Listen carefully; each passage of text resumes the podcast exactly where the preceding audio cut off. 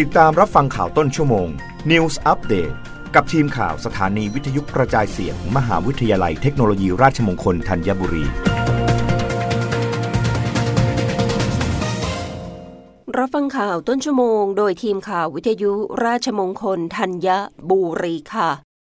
รัฐมนตรีว่าการกระทรวงศึกษาธิการเผยบอร์ดครุสภาเห็นชอบเกณฑ์สรรหาเลขาธิการครุสภา เตรียมเซ็นประกาศหลักเกณฑ์เร็วนี้ นางสาวตรีนุชเทียนทอง รัฐมนตรีว่าการกระทรวงศึกษาธิการ เปิดเผยภายหลังการประชุมคณะกรรมการครุสภาว่า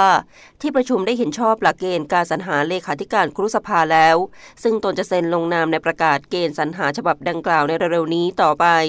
โดยเชื่อว่าจะได้เลขาธิการครุสภาตัวจริง จากกระบวนการสรรหาภายในเดือนกันยายนนี้อย่างแน่นอน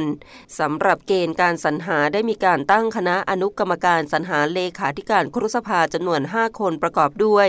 ประธานคณะอนุกรรมการสรรหาหนึ่งคน อนุกรรมการสรรหาจากกรรมการครุสภาจำนวนสองคน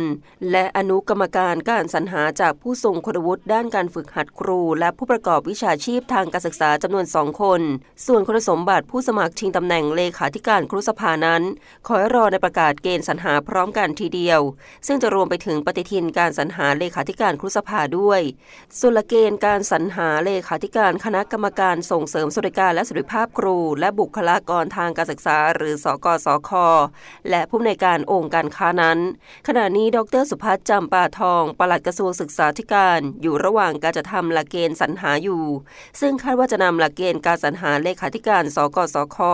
เสนอคณะกรรมการ สกสคพิจารณาได้ในเร็วนี้ เช่นเดียวกัน